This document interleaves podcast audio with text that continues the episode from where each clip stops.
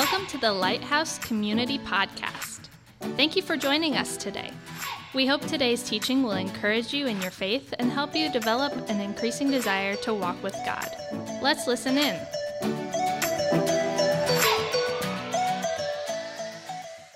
All right. Hey, well, good morning. And uh, as Jeff mentioned, if you would turn in your Bibles to Exodus chapter 12, or you can click over there on your device. Um, if you're new to the Bible, Exodus is the second book in the Old Testament, right after Genesis. And so you can go there. And uh, while you're going to Exodus 12, I do want to welcome uh, everybody who's here uh, on campus today. Thanks for joining us. And I want to welcome uh, everybody joining us through our online campus, too. And then uh, also, good morning to our Bluffton community location. We're super glad that you guys guys are a part of the family as well. Yeah. And so here's, I want to let this family know, Bluffton already knows this, but I want to let this family in our online campus know that uh, last week at Bluffton Community, uh, you guys got to celebrate your very first baptism uh, in their building. And so, uh, yeah, isn't that awesome? Like, that's great stuff. Like, you know, God's doing stuff um, in your guys' location. So I think, if I remember right, there are actually some more uh, that are going to be coming soon, too. So uh, absolutely incredible. And we're so jazzed for you guys. Now, I want you to take a moment and I want you to imagine for just a second, uh, as best you can, uh, I want you to imagine that you are living in ancient Egypt, okay?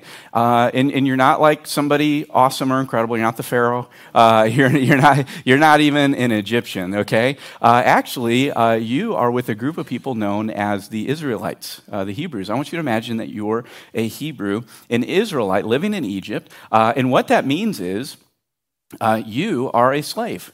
Um, you are, uh, you know, you have no power. You have no control. Uh, you are under the authority uh, and the leadership of the Egyptian leaders, right? You work all day, each day, uh, building pyramids and Egypty kind of stuff that will be discovered thousands of years later, right? I imagine there's like initials carved in, you know, um, all that kind of good stuff. But uh, like I said, you have no power. And actually, uh, you have been slaves, your people have been slaves for centuries, actually, a little over 400 years. Um, and so you, you remember, right? You remember your family telling stories of the great patriarchs of the past uh, Abraham and Isaac, right? Jacob, uh, even Joseph, right? Telling the story of, of how you came to Egypt and all of those things. But, but all of those stories are so far away right? They're so far removed, they're hundreds of years ago, and they almost feel almost like legend at this point, right? But, but they're floating out there.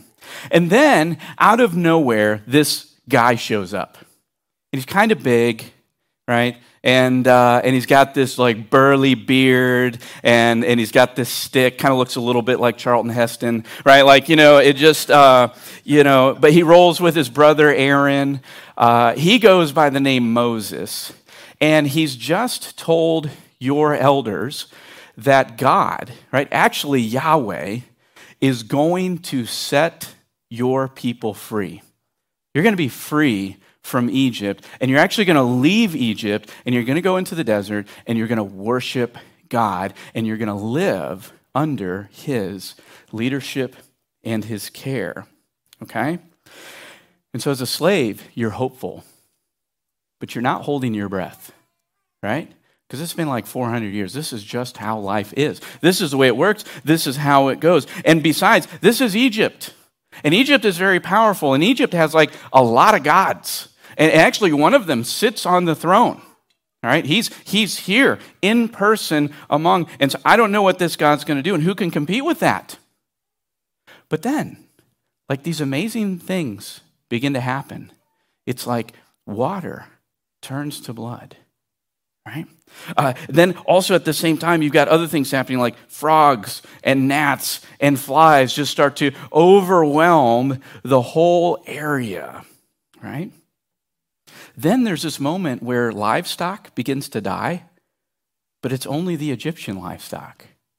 Right? The, the Israelite, Hebrew, they're fine. And then, and then people start to develop things like boils on their body, but it's only the Egyptian people that, that are struggling with this. And then you have issues with like hail and locusts, and even at one point, the lights just go out and it's dark, all right? And so every moment that is happening and, and, that's taking place like this, it keeps getting closer and closer to this time where it seems like Pharaoh is going to release these Hebrews. But each time he changes his mind and he doesn't. And that's when the questions start to rise in your mind. That's when the questions start to develop a little bit in your spirit, right? Questions like this Is God actually going to free us from Egypt? Is, is he going to do that? Um, you know, because it seems like this is just taking too long. You know, I mean, come on, nine plagues. What is there, like a tenth plague? Uh, you know, it's like, you know, it's just, uh, I'm not sure what's happening here, but it just seems like it's taking way too long. And is God actually going to do this? And maybe the real question you're asking is not, is he going to, but the real question is actually, can he? Can God actually rescue us? Can God actually set us free from slavery?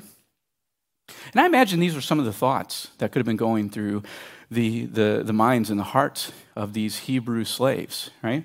And probably part of the reason uh, those are some of the thoughts and questions uh, I think they were thinking is because, quite frankly, those are some of the thoughts and questions I have thought at different times in my life, right? Maybe you, maybe you've asked those kinds of questions. Maybe you had those kinds of thoughts. Maybe you've had those kinds uh, of, of just wonderings going on in your, in your mind and your spirit, right? Questions like this Will God forgive me if I ask Him? If I pray and if I believe, would, would God actually give healing? If I put all of my hope in Him, and if I trust Him, will He set me free from this sin that just keeps staring me in the face, like it's taunting me? Like it's almost like it's mocking me. And, no matter what I do, I can't overcome it and I can't get away from it because God do that. And, and maybe, maybe the real question isn't, is he? But maybe the real question we're asking is, can he? Is he able? Does he have capacity? Does he have the ability to do that? And so this morning, what I'd like to do is I'd like to look at the Bible to discover the answers to our questions. And let me say this it is completely okay to come with questions. It really is. Uh, you don't have to come and, and just like you know, do this download or something like that, but you can actually wrestle with the things that God puts in front of us. And I'm going to actually show you how we can wrestle uh, to wonder well, because God will respond. Now, before we jump into Exodus 12, uh, I want to briefly remind you we are in a series called Throwback Seeing Christ in the Old Testament. I just want to walk everybody through uh, briefly what we talked about last week, which is essentially how do we, how do we discover Christ in the Old Testament? How do we see him in the Old Testament? So there's kind of a four step uh, process within that. And the first step is just simply this read the passage and ask, what is God teaching, right? In real time, in real context. What was he doing? What was he revealing in the time and the context of when this moment happened. So we're going to be looking at Exodus 12, and we're going to talk about what was happening in Egypt in the lives uh, of these Hebrews and what was he revealing. So that's the first question you want to ask. What was God revealing in that time and in that context? The next question you want to ask is this Does the New Testament have anything to say about this moment or this topic. Okay? Does the New Testament have anything to say about this moment or this topic? A third question you want to ask is this uh, How is Christ present in the Old Testament passage? All right? How's old, how is Christ uh, present in the Old Testament passage? And the last one is How am I going to respond to this? Because this is, that's the real crossover moment, right? Like, it's one thing to have new information uh, it's one thing to see things that are kind of interesting that you weren't able to see before or really affirming about who God is and his character. It's a whole nother thing to then say, okay, how am I going to respond to this truth? How am I going to respond to the character of God? And that's where you want to land in this discussion. And this is just kind of a basic way to see Christ in the Old Testament passages because you have to know that he is the key to understanding all of Scripture. And so if you throw away the key, you actually throw away understanding to the Scripture. You cannot fully grasp, you cannot fully understand, you cannot know what God is really doing and accomplishing if you remove Christ out of the scripture. And so let's read some portions of Exodus 12. We're going to start uh, in verse 1, and, uh, and we'll jump at one moment, but I'll let you know when we're going to jump. So this is what it says. I'm reading from the English Standard Version, but you can follow along with the version that you have. And it says this. The Lord said to Moses and Aaron in the land of Egypt, This month shall be for you the beginning of months. It shall be the first month of the year for you. Tell all the congregation of Israel that on the tenth day of this month, every man shall take a lamb according to their father's houses, a lamb for a household. And if the household is too small for a lamb, then he and his nearest neighbor shall take according to the number of the persons. According to what each can eat, you shall make your count for the lamb. This is important. Your lamb shall be without blemish, a male, a year old. You may take it from the sheep or from the goats, and you shall keep it until the fourteenth day of this month, when the whole assembly of the congregation of Israel shall kill their lambs at twilight. Then they shall take some of the blood and put it on the two doorposts and the lintel of the houses in which they eat it. They shall eat the flesh that night, roasted on the fire with unleavened bread and bitter herbs, they shall eat it. Do not eat any of it raw or boiled in water, but roasted, its head with its legs and its inner parts. Mmm. And you. I'm just reading it. I didn't set the menu. Um, and you shall let uh, you shall let none of it remain until the morning. Anything that remains until the morning you shall burn. In this manner you shall eat it, with your belt fastened, your sandals on your feet, um, and your staff in your hand. And you shall eat it in haste. It is the Lord's Passover. For I will pass through the land of Egypt that night, and I will strike all the firstborn in the land of Egypt, both man and beast. And on all the gods of Egypt I will execute judgments. I am the Lord.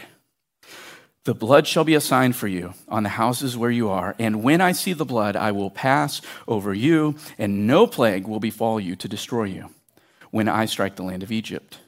This day shall be for you a memorial day, and you shall keep it as a feast to the Lord throughout your generations, as a statute forever. You shall keep it as a feast. I'm going to jump to verse 28. Verse 28.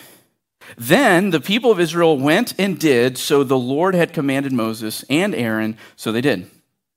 At midnight, the Lord struck down all the firstborn in the land of Egypt, from the firstborn of Pharaoh who sat on his throne to the firstborn of the captive who was in the dungeon, and all the firstborn of the livestock. And Pharaoh rose up in the night, he and all his servants, and all the Egyptians, and there was a great cry in Egypt, for there was not a house where someone was not dead. Then he summoned Moses and Aaron by night and said, Up, go out from among my people, both you and the people of Israel, and go serve the Lord as you said. Take your flocks, your herds, as you have said, and be gone, and bless me also. The Egyptians were urgent with the people to send them out of the land in haste, for they said, we, we shall all be dead. So the people took their dough before it was leavened, their kneading bowls before bound, being bound up, and their cloaks on their shoulders. And the people of Israel had also done as Moses told them, for they had asked the Egyptians for silver and gold jewelry and for clothing. And the Lord had given the people favor in the sight of the Egyptians, so that they left them excuse me, they let them have what they asked. Thus they plundered the Egyptians. And the people of Israel journeyed from Ramses to Sukkot, about 600,000 men on foot, besides women and children. A mixed multitude also went up with them, and very much livestock, both flocks and herds. And they baked unleavened cakes of the dough that they had brought out of Egypt, for it was not leavened, because they were thrust out of Egypt and could not wait, nor had they prepared any provisions for themselves. The time that the people of Israel lived in Egypt was 430 years. And at the end of 430 years, on that very day, all the hosts of the Lord went out from the land of Egypt.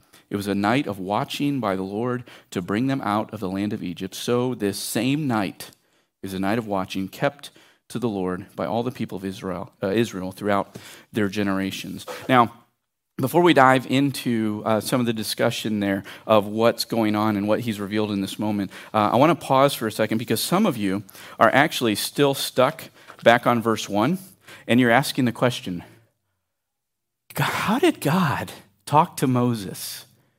Because it says the Lord spoke to Moses and Aaron, right? But how did he talk to them in this? What, what was it? How did he speak to them? And, and so the short answer is simply this we don't exactly know, all right? That's the scholarly answer if you want to be really straightforward. We're not one, because the Bible doesn't explicitly say, but we can know this. If you look back in Exodus chapter 3, you actually see that Moses is out in the desert and God speaks to him through this burning bush. Okay, this bush that's on fire, but it's not being burned up, and, and a voice comes from this bush. And so that seems to be, I imagine that's an audible voice where God really captured Moses' uh, attention, right? And, and, then my thought is this as you begin to look throughout uh, the book of Exodus, you see that God is continually speaking to Moses. And, and we don't know if that's always an audible voice that Moses could hear.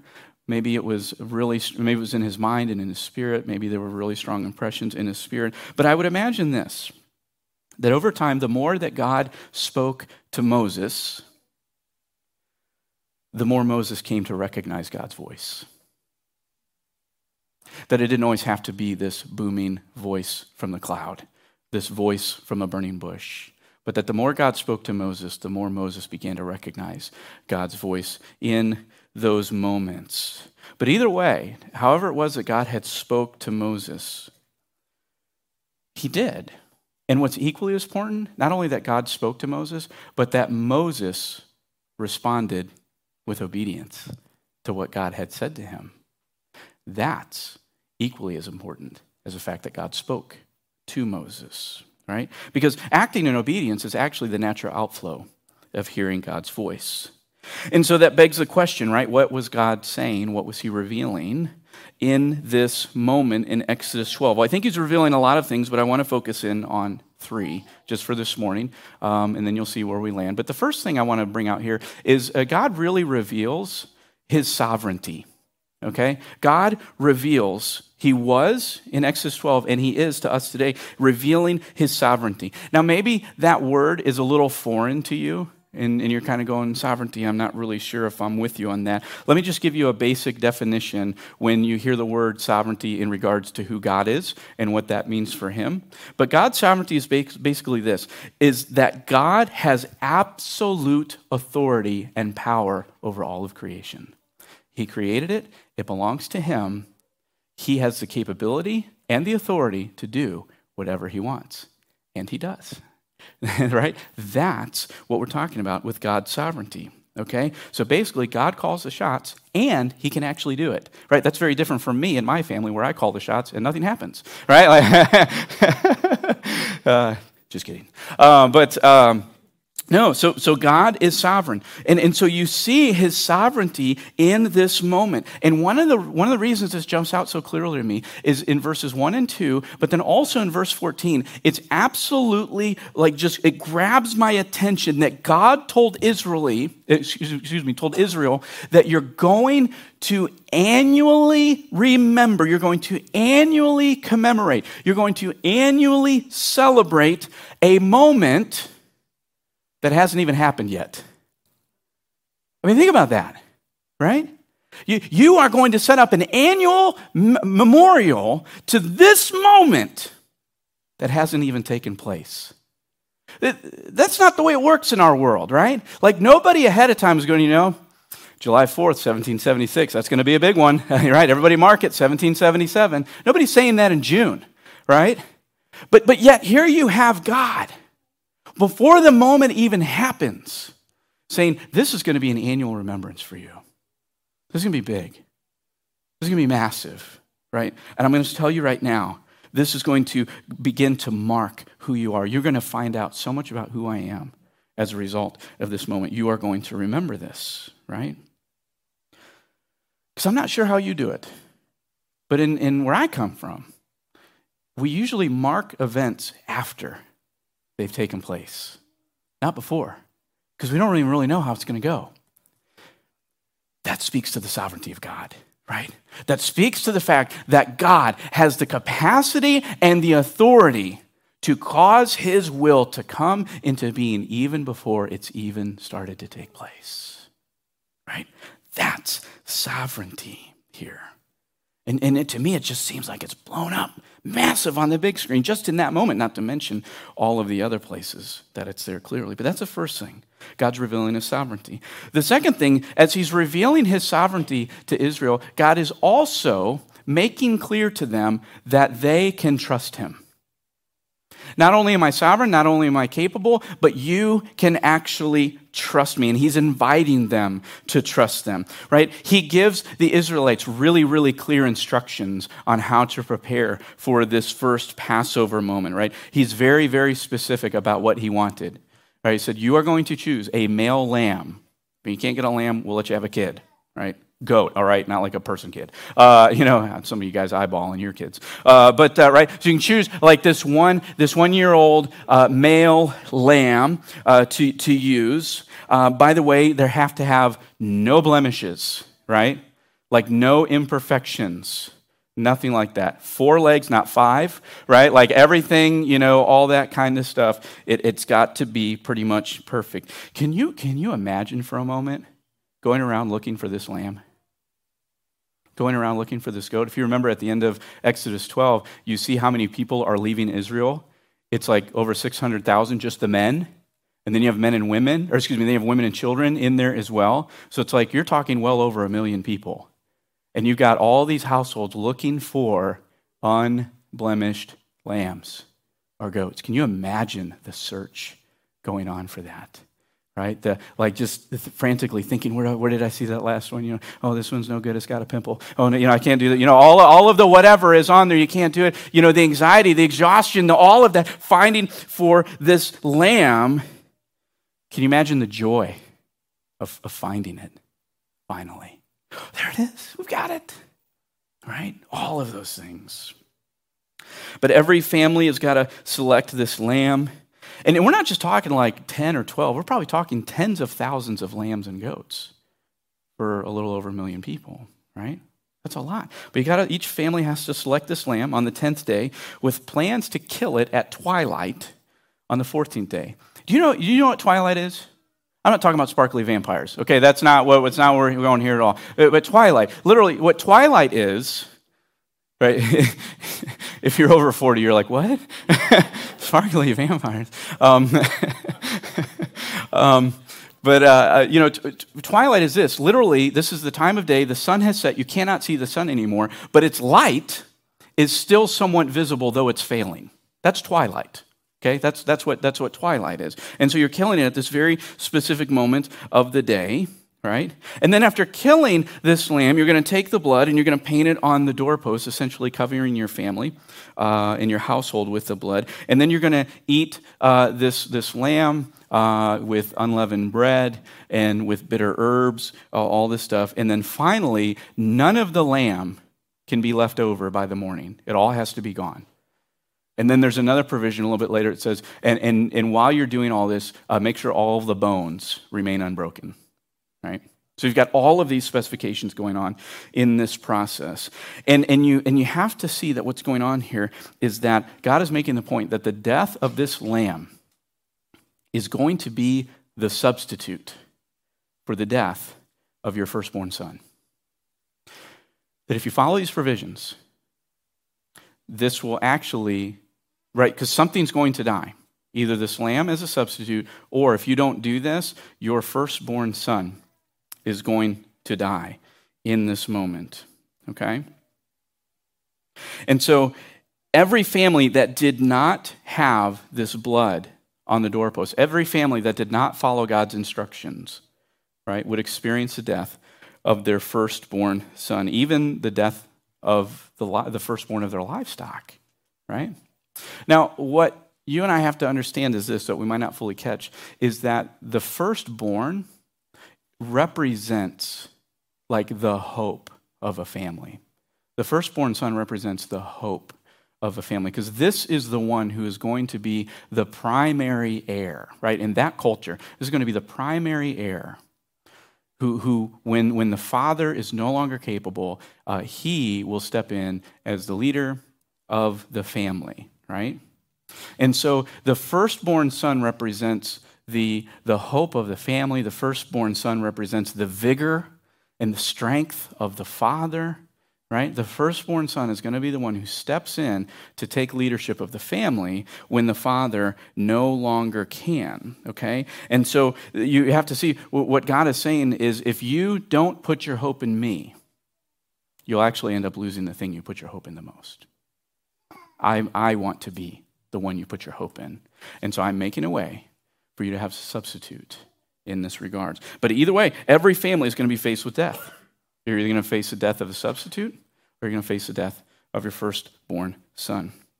And so God invited Israel to trust him by following him in his instructions and with obedience, right? And those who did were rescued from death. This is, this is a little bit ironic. They're rescued from death through death. And if you didn't trust God, then you suffered the consequences of that death, right? So after 430 years under slavery, God freed Israel through this Passover moment, right? And it became clear to everyone. And it becomes clear to us as we're reading this, right? This is the third thing, right? He's sovereign. He invites us to trust him. And the third thing that's revealed in this moment is God is capable to accomplish his plan.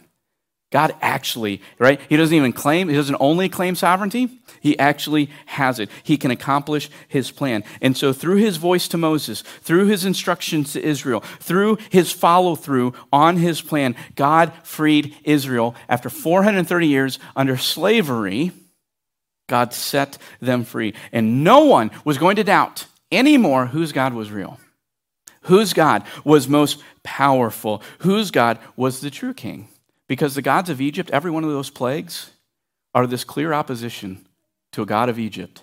And you see that God has authority over every single one of those other gods. And finally, right, over the God who sits on the throne. Because if he's a true God and he has real power, then he would have the capacity to oppose what God has done, and yet he can't. Right? He can't. And so this, these gods of Egypt were crushed under the weight of this moment, and the God of the Bible showed his power the God of the Bible freed his people, and the God of the Bible revealed one more step in his plan of salvation for all of time and all of history. And this moment actually ends up becoming, just as God said it would, ends up becoming the bedrock of Israel's faith. As they're going forward, they're always looking back to the Passover. They're always going back, right? They're telling their kids, they're telling their kids' kids, they're telling generation after generation of everything that God has done. Do you remember when? Let me tell you what happened. Let me tell you what God did. No one else could do what God did. You know, here it was. You know, it was the gods of Egypt, and it was it was our God, it was Yahweh. Right? It was Pharaoh and it was Yahweh. There we were, Red Sea. Nobody thought we were going to get through, and God came through in a remarkable way. But this became this crystallizing moment that God showed his faithfulness that he's sovereign, that he can be trusted, and he actually does have capacity to accomplish his plan. And so that's what God is teaching in that moment. So the next question we ask is well, what is, does the New Testament say anything about the Passover or about this moment or about this topic? And the answer is this uh huh. a lot, uh, right? Like he shares, uh, the, New Testament has a lot to say about this. Now, there's uh, over 30 explicit references to the Passover in the New Testament, and then there's like countless allusions that are pointing to the Passover without explicitly saying this is the Passover. Um, we're not going to read through all 30 plus of those, but there is one that I think we've got to draw attention to that is like really, really crystal clear, and you can't miss it at all. Uh, it's actually found in 1 Corinthians chapter 5, verse 7. And what that passage says, this is Paul writing under the inspiration of the Holy Spirit. Um, in 1 Corinthians chapter 5, verse 7, what Paul says on the second half of that verse um, is really, really clear. You can't miss it. He says this For Christ, our Passover lamb, has been sacrificed. You, you can't miss it, right? It's, it's like blatant. There's almost a level where it's like, I don't know what else to say, right? Like it's, it, it doesn't need a lot of elaboration, doesn't need a lot of explanation. Paul is just saying right here, Christ, who is our Passover lamb, has been sacrificed for us, right? And so what I'd like to do, maybe rather than me elaborating on this, what I'd like to do is actually go through the New Testament, just a couple of passages, and let the New Testament make the case, okay? Now, in the process, I want you to remember right? Just really briefly, all of the qualifications for the Passover lamb, right? The, the substitute for the firstborn son, the one who is going to step in in place for our death, right? And so here's all the qualifications uh, it's got to be a male, it's got to be a lamb or a goat, uh, it's got to be one year old, no blemishes, killed at twilight on the 14th day, it's got to be eaten Uh, nothing left over in the morning, none of the bones broken in the process, and you're going to paint the doorpost with the blood of the lamb, essentially covering your family. Okay? Those are the qualifications of the Passover lamb in Exodus chapter 12. And what I'd like to do is just walk through a couple of passages with you. In the Gospel of John, chapter 1, verse 29, we see this moment uh, when John the Baptizer sees Jesus. He says, The next day, he, meaning John the Baptizer, saw Jesus coming toward him and said, Behold, the Lamb of God, who does what? Takes away the sins of the world. And so John the Baptizer referred to Jesus as God's Lamb. In Hebrews chapter 4, verse 15, this writer says this. For we do not have a high priest who is unable to sympathize with our weaknesses, but one who in every respect has been tempted as we are, yet without there's no sin. He's sinless. There's no blemish. There's no imperfections in Jesus Christ. In John chapter 19, verse 36, if you're reading it on its own, you might go, oh, this is kind of a weird verse that pops in. I'm not quite sure why it's there. But that scripture tells us that not one of his bones will be broken. Right? Talking about the crucifixion of Jesus Christ, that in all of the beating, in all of the humiliation, and all of the mockery, being nailed to the cross, not a single one of his bones were broken. Right? John makes that point really clear. Luke, uh, in the Gospel of Luke, actually tells us about the exact time of Jesus' death in chapter 23, verse 44 and 45. He said, It was now about the sixth hour, by the way, which is noon. Let me ask you this question. Uh, if, you know, not in northwestern Ohio, but in like regular parts of the world, where is the sun? you know, it's out. it's like at the height, baby. There's no clouds covering that bad boy, right? And so in this, at, at six hours noon, but it says this about the sixth hour, there was darkness over the whole land until about the ninth hour, from noon till three, when the sun is typically at its brightest and its hottest. Darkness is taken over. And while the sun's light failed, and the curtain of the temple was torn in two, what Luke is telling us is from 12 to 3, when the sun should be the brightest, actually it's blocked. You can see some of the light, but it's dark and this light's failing literally in the middle of the day, twilight is taking place.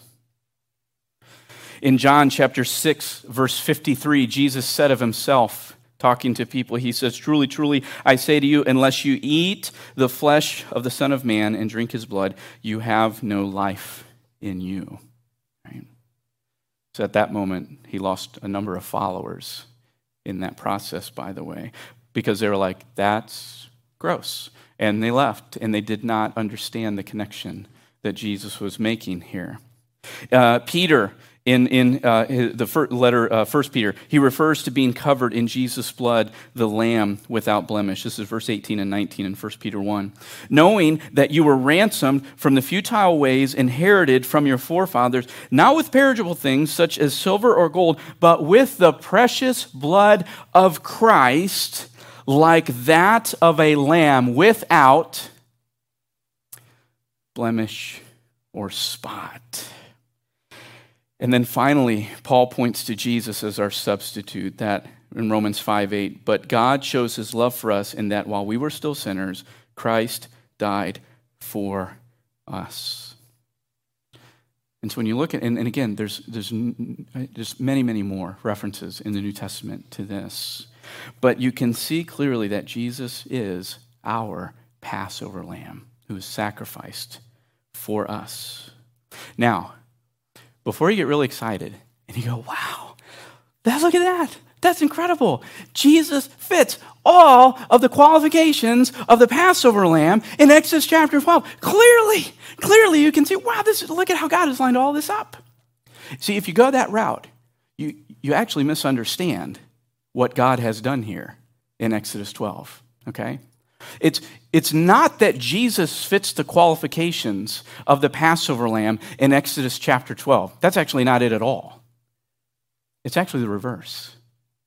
Actually, what happened is because God was the solution, or excuse me, because Christ was the solution. From before the creation of the world even began, that he would be the one who would solve our sin finally and ultimately, and that God was going to come in Christ as he did, what God did was made sure that in Exodus 12, the Passover lamb completely represented the final Passover lamb who was yet to come. That's what's actually happening here. It's not that Christ fit the qualifications of the Passover lamb, it's actually that the Passover lamb fits the qualifications of Christ, pointing ahead to him because he's the final. He's the ultimate. He's the one who solves sin and death for all time because Jesus was sinless, because Jesus would not have one broken bone, because Jesus would be killed at twilight, because Jesus' blood is the only one who could save us from death, because Jesus would be our substitute, the Passover lamb in Exodus 12 had to be all of those things. Pointing ahead to the plan that the sovereign God already had in place. What's interesting, though, God did not provide a substitute in order to save his firstborn. Actually, see many times in the New Testament, Jesus is referred to as the firstborn son of God, even though he's co equal with God in every way. He's fully God, right? But he's referred to many times as a firstborn. God did not have a substitute to save his firstborn son, but rather he gave as the substitute his firstborn son, Jesus, right? So that we could be rescued. He gave the hope of the family, He gave the vigor of the father, He gave the authority, right? The leadership of the family. Jesus died to give you hope. Jesus died to give you life. Jesus died to give you a future.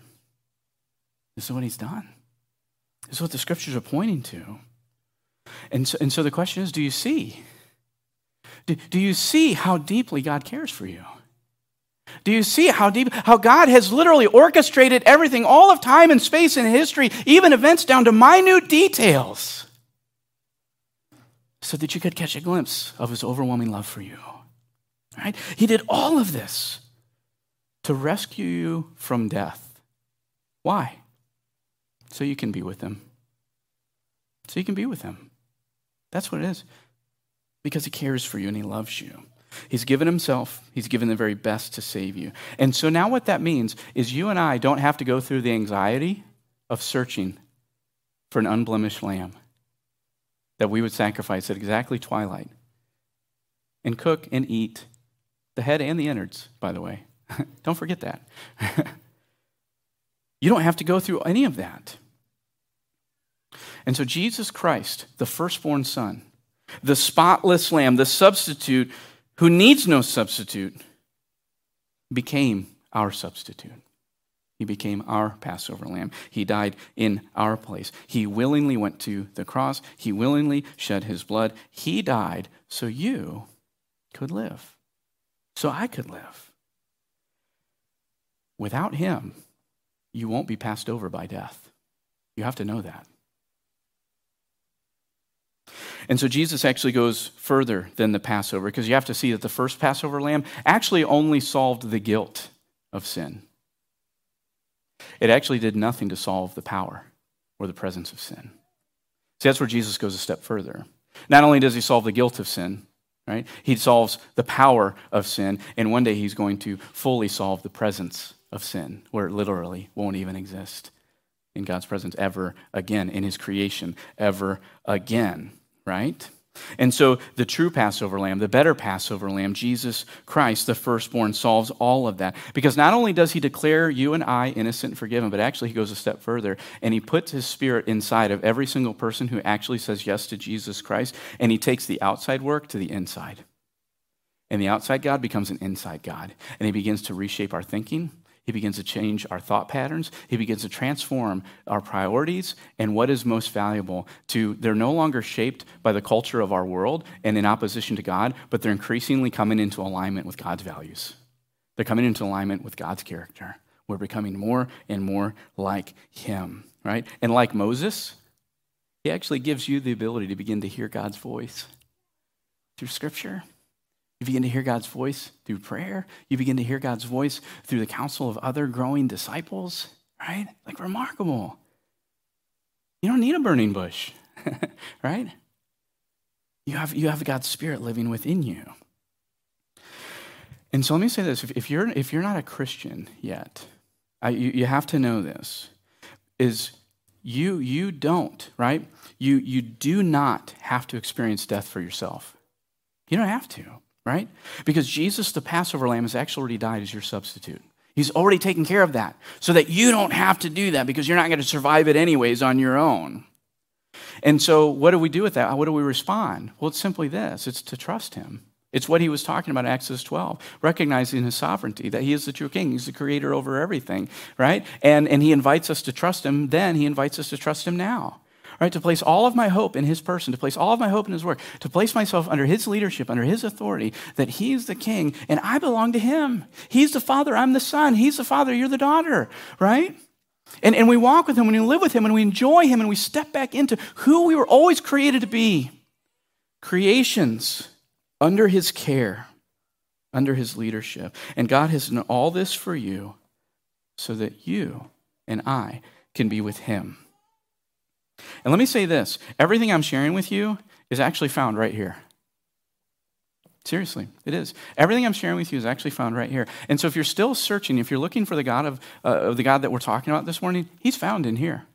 You actually discover him in here. He's, you know, you can, you can catch inklings of. I was just having a conversation with somebody this morning. If you're out in, in creation, you can't, you can't miss him. Yeah, I mean, it's clear. You look at the beauty of this world, and, and it's remarkable what he's done, and it's clear. And yet, that knowledge is not enough to bring you, right? To bring you, uh, to save you from death. Actually, if you want to know the true character of God and everything he's accomplished, it's found in here. And so you jump into the Bible if you want to discover him more. And so I would encourage you this way whether you're a Christ follower or you're kind of investigating this whole thing, you're not even really sure where you stand on this whole God thing, I would encourage you to do this is, is if you haven't already, take the step that Josh and Jeff were talking about earlier today and sign up for a lighthouse group. Okay? And, and this is not like, you know, oh, you could probably get like something if you get enough people sign up. No, nobody gets anything because enough people sign up. What it is, is lighthouse groups are actually one of the most pivotal ways to discover the character of God with other believers and to take steps of growth. That's why we believe in them so deeply. And we, we really want every single person to join a group. And so let me just do this very quickly. Um, if, you're, if you're on campus here, if you're at Bluffton Community, uh, you should have been gotten that blue connection card. I want you to, everybody find that, grab that, pull that out, look over on the back. There's a place on there that's where you can sign up for our group. Just very simple, very easy. And even if you're going, I don't know which one to sign up for, just choose one for me. We can do that. We love playing group roulette. Uh, that is a blast. Um, but, you know, we'll, we'll help you get into the right group. But uh, do that. If you're online, uh, go to our website, mylighthousecommunity.com. Uh, about two thirds of the way down, there's a link where you can sign up for groups. So I encourage you go there right now. Take a look at the 17 different groups um, that you can sign up for. And let me encourage you to jump into one. If you've never been to one, that may be one of the things that's freaking some of you out. You're like, I've never been to one. I don't want to go to somebody's house. I don't know everybody. What's going to happen? Like, are they going to ask me to do weird things? Am I coming out with a tattoo? You know, like all of this stuff. Last question, yes. Um, you know, but you have all these questions. So let me walk you through if you've never been to one. Here's what happens you show up, some happen at some people's house, some happen right here in this building, other places, stuff like that. But you show up, and what happens is people like warmly greet you, and they're excited that you're there. And usually what happens is there's like already food out or you've brought food with you. And so immediately you're like, you know, putting things in your mouth. So if you're not sure what to say, like you just, just keep, you know, like COVID-19 was hard for me, right? Like, cause, you know, like just kept, uh, but anyways, um, so you go, you show up, you have food, you laugh, you catch up on the week and what's going on. And then there's this moment where everybody kind of gathers together in one place and, and somebody usually uh, just simply prays. Just ask to open up hearts and minds to the, Holy, uh, to the Holy Spirit and to what the scriptures would say. And then somebody or a couple of people might read a passage from the Bible. And then what happens next is pretty remarkable. You know what happens next? People start talking about the Bible. People start talking about God. They start pointing out things that they go, oh, I'm noticing this. You know what else happens? People start asking questions. Hey, this says this. I'm under, is this what that means? Or am I understanding that? Right? That's, that's what happens. We're just having discussions, we're talking about stuff. And then we'll start talking about, okay, how does this, what does this mean for us? How do we trust God? How do we love God? How do we, all of those things. And then there's a moment where the group begins to pray for one another. Not everybody's required to pray, but if you want to pray, you can. If you don't want to, that's all right. We pray for one another. And you know what happens after the prayer? More food. right? And you eat and you laugh, and before you know, the time's over and people are driving home and they're like, I cannot wait until next week. I love those people. You heard Cole say it on the video. These people are my family. They're not people I go to group with. They've become my family. Right? I love them, and they love me. And so let me say this if that grabs your attention and you're like, man, I could use to be around something like that, don't leave today without signing up for a group, right?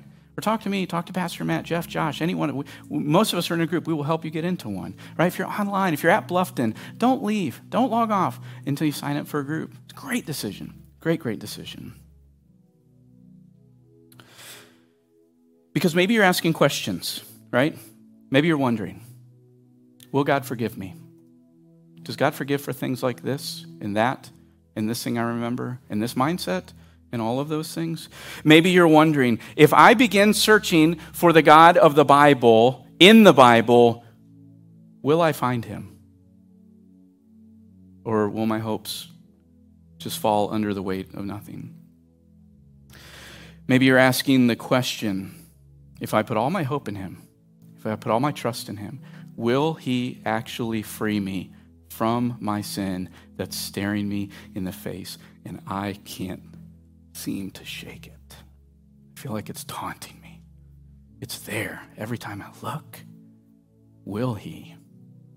Maybe the real question you're asking is can he? Is he capable? Is he powerful enough? Can he do it? And the answer is this in Christ, yes. in Christ, the answer to all those questions is yes, right? Christ, the Passover lamb, has rescued you from death, and now you can live the life that you were always created to live to know God, to love God, to enjoy Him, and rely on Him forever. That's what Christ has accomplished. I want to invite you to bow your heads and close your eyes. We ask this question every weekend at Lighthouse Community, and it's simply this Lord, what are you saying to me through this message? And I want to give you a moment just to listen to what God may be saying to you.